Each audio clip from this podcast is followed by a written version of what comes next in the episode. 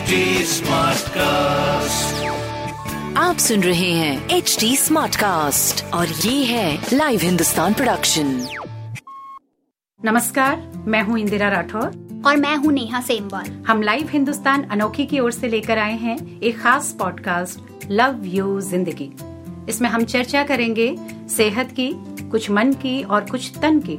इसमें खान पान फिटनेस के अलावा न्यूट्रिशन को लेकर भी बहुत कुछ होगा।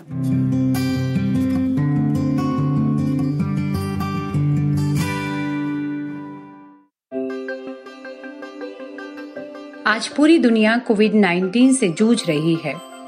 हमारी दो चार पीढ़ियों ने शायद ऐसी तबाही न देखी थी और न सुनी थी। लेकिन ऐसा भी नहीं है कि इससे पहले कभी महामारियाँ आई ही नहीं। पहले भी कई महामारियाँ आई हैं। कुछ आकर चली गईं, कुछ एंडेमिक बनकर रह गईं, कुछ की वैक्सीन बन गई। हर महामारी ने हज़ारों लाखों जाने ली और मानव सभ्यता को दिया एक असहनीय दर्द। अभी बीते दिनों हमने टीचर्स डे मनाया। अपने शिक्षकों को याद किया, उन्हें नमन किया।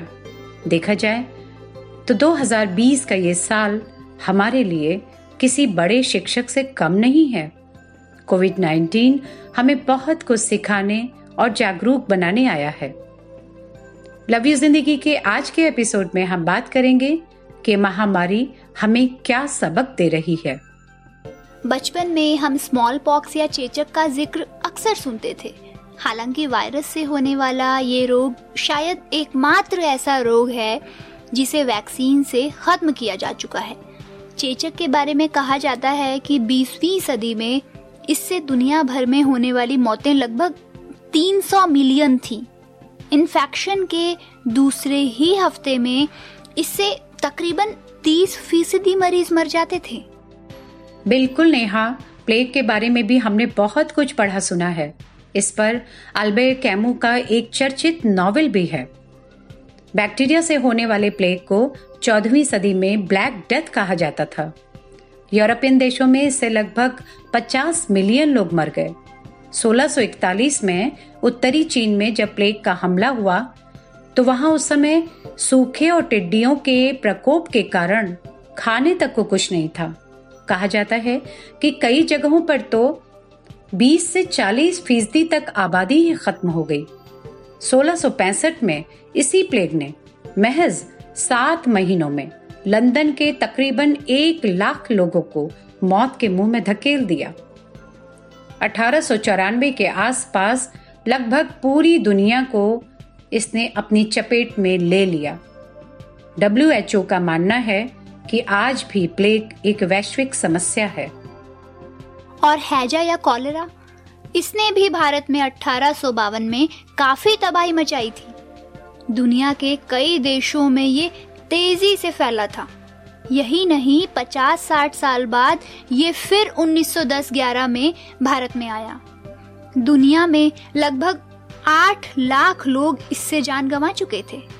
फिर 20वीं सदी में तीन महामारियाँ फैली। इनमें सबसे घातक था 1918 का स्पेनिश फ्लू, जिसने दुनिया की लगभग एक तिहाई आबादी को प्रभावित किया। कहते हैं कि आज तक किसी महामारी में इतने लोग नहीं मारे गए जितने स्पेनिश फ्लू से मरे। आंकड़ों की माने तो स्पेनिश फ्लू से महिलाओं की मौतें सबसे ज़्यादा हुई थी। नेहा अगर सोचो तो अभी हमारे पास पुरानी महामारियों के अनुभव हैं। मेडिकल साइंस ने भी बहुत तरक्की कर ली है। शायद इसीलिए इतने लंबे समय तक महामारी की चपेट में आने के बावजूद दुनिया में इतना नुकसान नहीं हुआ जितना हो सकता था। महामारियाँ हमें बहुत कुछ सिखाती हैं। पहला सबक तो ये है कि सबसे पहली प्राथमिकता सेहत है। इस पर ध्यान दें। हथियारों के जखीरों पर बैठे देशों को भी सोचना होगा कि उनका सबसे पहला और महत्वपूर्ण मुद्दा पब्लिक हेल्थ होना चाहिए। छह महीने पहले तक हमें नहीं पता था कि पूरी दुनिया को एक जरा सा वायरस इस कदर निहत्था कर देगा। बड़े बड़े दुश्मनों पर फतेह पाने के बावजूद एक इन्फेक्शन से दुनिया धराशायी हो जाएगी। ये चीज़ बताती है कि लोगों की ज़िंदगी किसी भी देश की पहली प्राथमिकता होनी चाहिए। निजी स्तर पर भी महामारी हमको सिखाती है कि अपनी सेहत को सबसे ऊपर रखें। अपनी, अपने घर, अपने आसपास की स्वच्छता का पूरा ध्यान रखें। बीमारी को लेकर के जागरूक रहें और दूसरों को भी जागरूक बनाएँ। जी, बिल्कुल। दूसरा सबक है कि अनुभव हमेशा काम के साबित होते हैं। अब देखिए ना दुनिया ने इतनी बार फ्लू इन्फ्लुएंजा निमोनिया जैसे इन्फेक्शन का सामना किया है कि कोविड 19 तक आते आते कम से कम उसे मालूम है कि इससे जूझना कैसे है। बार बार पैदा होने वाले, अपना रूप बदलने वाले संक्रमणों का सामना करने के लिए दवाएँ इजाद हुई, टीके बने और आज वही अनुभव काम के साबित हो रहे हैं। दुश्मन से लड़ने के लिए हथियार भले ही न हो लेकिन उसकी रणनीति का अंदाज़ा हो तो लड़ाई थोड़ी आसान हो जाती है। यानी जब तक दवा या वैक्सीन तैयार नहीं हो जाती, इस इन्फेक्शन के दुश्मन को आगे बढ़ने से रोकना ही एकमात्र उपाय है। एक और शिक्षा दी है कोरोना ने। वो ये कि अंधविश्वास के बजाय अपने दृष्टिकोण को वैज्ञानिक बनाना ज़रूरी है। शुरू शुरू में कोविड को लेकर के कितनी तरह के अंधविश्वास फैले। लोगों के मन में कई तरह की धारणाएँ थीं। बहुत जगह पे तो पता नहीं किस तरह के टोटके किए जाने लगे। लेकिन जल्दी ही लोगों को यह पता चल गया कि आखिर में केवल साइंटिफिक अप्रोच ही कारगर होता है।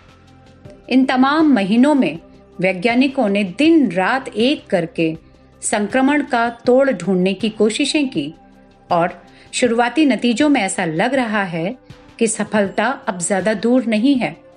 हो सकता है कि अगले साल की शुरुआत में ही वैक्सीन उपलब्ध हो जाए। जी, ये तो है। इलाज कैसे करें? अगर यही मालूम नहीं होगा तो सामान्य बीमारियों में भी लोगों की जान जा सकती है। अब देखिए ना, जब पहली एंटीबायोटिक बनी थी तो हेल्थ सेक्टर में एक तरह से क्रांति आ गई थी। क्योंकि इससे पहले लोगों को बीमारी का पता चलते चलते ही मौत का बुलावा आ जाता था। कोविड 19 के इस दौर में भी यही थ्योरी काम करती है कि जब तक इलाज मुमकिन नहीं है, ज़िंदगी को बचाने का एक ही रास्ता है कि संक्रमण को फैलने से रोका जाए।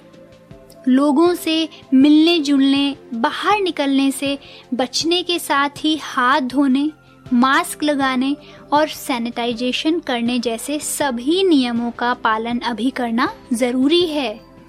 केवल इन्हीं सबसे संक्रमण की जो चेन है, उसको आगे बढ़ने से रोका जा सकता है।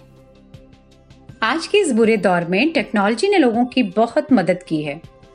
हर देश के पास अपनी कोई न कोई कहानी है, जो वो दूसरे के साथ शेयर कर रहा है। टेक्नोलॉजी की मदद से बीमारी के प्रति जागरूकता फैलाने में बड़ी मदद मिली है। लोगों को पल पल सूचनाएँ मिल रही हैं। हाँ सूचनाओं की अधिकता कई बार डराती भी है, भ्रमित भी करती है। लेकिन इसी से एक उम्मीद भी बनती है कि कोई न कोई रास्ता ढूंढ लिया जाएगा। डरना मानवीय स्वभाव है। डर से संदेह पैदा होता है। संदेह से मिथ्या धारणाओं और अंधविश्वासों को बढ़ावा मिलता है। अब तक के अनुभव बताते हैं कि ज़्यादातर महामारियों से कम या अधिक समय में निजात मिल ही गई। चाहे फ्लू हो, इन्फ्लुएंजा हो, इन सभी संक्रमणों में वैक्सीन कारगर हुई हैं। इसलिए ये आशा बनती है कि कोविड 19 की वैक्सीन भी जल्द ही ईजाद हो जाएगी और हमें इस महामारी से मुक्ति मिल जाएगी। इसके अलावा भी महामारियाँ बहुत कुछ सिखाती हैं। एक नसीहत ये मिली है कि कुदरत का आदर करें। अपनी जरूरतों के आगे इंसान ने प्रकृति का दोहन करने में कोई कसर नहीं छोड़ी। इस लॉकडाउन में हमने नदियों का पानी साफ़ होते देखा, आसमान को नीला होते देखा, पक्षियों को चहकते देखा। इंसान ने घर पर रहना शुरू किया। मोटर गाड़ियों ने हॉर्न बजाकर सड़कों पर रफ्तार पकड़ना कम किया। तो जैसे प्रकृति को उसकी खोई हुई आज़ादी मिल गई। आज हर कोई महसूस कर रहा है कि वो खुली, साफ़ हवा में सांस ले पा रहा है। दिल की धड़कनें संयत हैं। फेफड़े प्रदूषण मुक्त वातावरण में भरपूर ऑक्सीजन ले पा रहे हैं। कुछ दिनों के लॉकडाउन से एक सबक ये भी सीखा जा सकता है कि क्यों ना पूरी दुनिया बीच बीच में कुछ वक्त लॉकडाउन करे, ताकि प्रकृति को हील होने का मौका मिले। उसे जो घाव हम मनुष्यों ने दिए हैं, वे भर सके। बिल्कुल, आखिर इतना क्यों दौड़े कि बेदम हो जाएँ? कितना तेज भाग रहे थे हम। एक बीमारी ने हमारी पूरी रफ्तार को झटके में रोक दिया। सुपर फास्ट ज़िंदगी ने जैसे यू टर्न ले लिया। वाकई ये अवसर है थोड़ा रुकने, अपने और अपनों के बारे में सोचने का, जिसे न जाने कितने सालों से हम सब टालते आ रहे थे।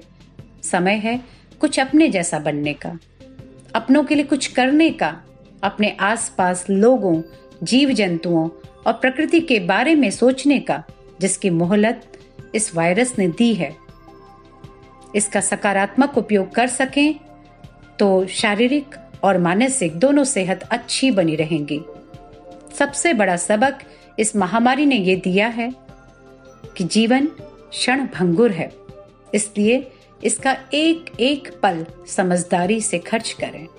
इसमें ईर्ष्या, राग, द्वेष मन भेद की कोई जगह नहीं होनी चाहिए। बहुत कुछ बुरा हो रहा है आसपास, लेकिन इसका एक फ्लिप साइड भी है। उसे भी देखने की कोशिश करें तो शायद आने वाली पीढ़ियों को एक बेहतर जीवन दे सकें। शायद उनके लिए कोई एक नई मिसाल पेश कर सकें। आज की बात यहीं खत्म करने की इजाज़त चाहेंगे। अगले हफ़्ते फिर मिलेंगे। तब तक के लिए हैप्पी लिसनिंग अगर आप अपनी कोई राय देना चाहते हैं तो बेशक दे सकते हैं। आपका फीडबैक हमें और बेहतर करने के लिए प्रेरित करेगा। ऐसे ही और पॉडकास्ट सुनने के लिए आप लॉग इन कर सकते हैं www.htsmartcast.com पर। आप हमारे साथ फेसबुक ट्विटर और इंस्टाग्राम के ज़रिए भी जुड़ सकते हैं। शुक्रिया। धन्यवाद। आप सुन रहे हैं एच डी स्मार्ट कास्ट और ये था live Hindustan production HD Smartcast.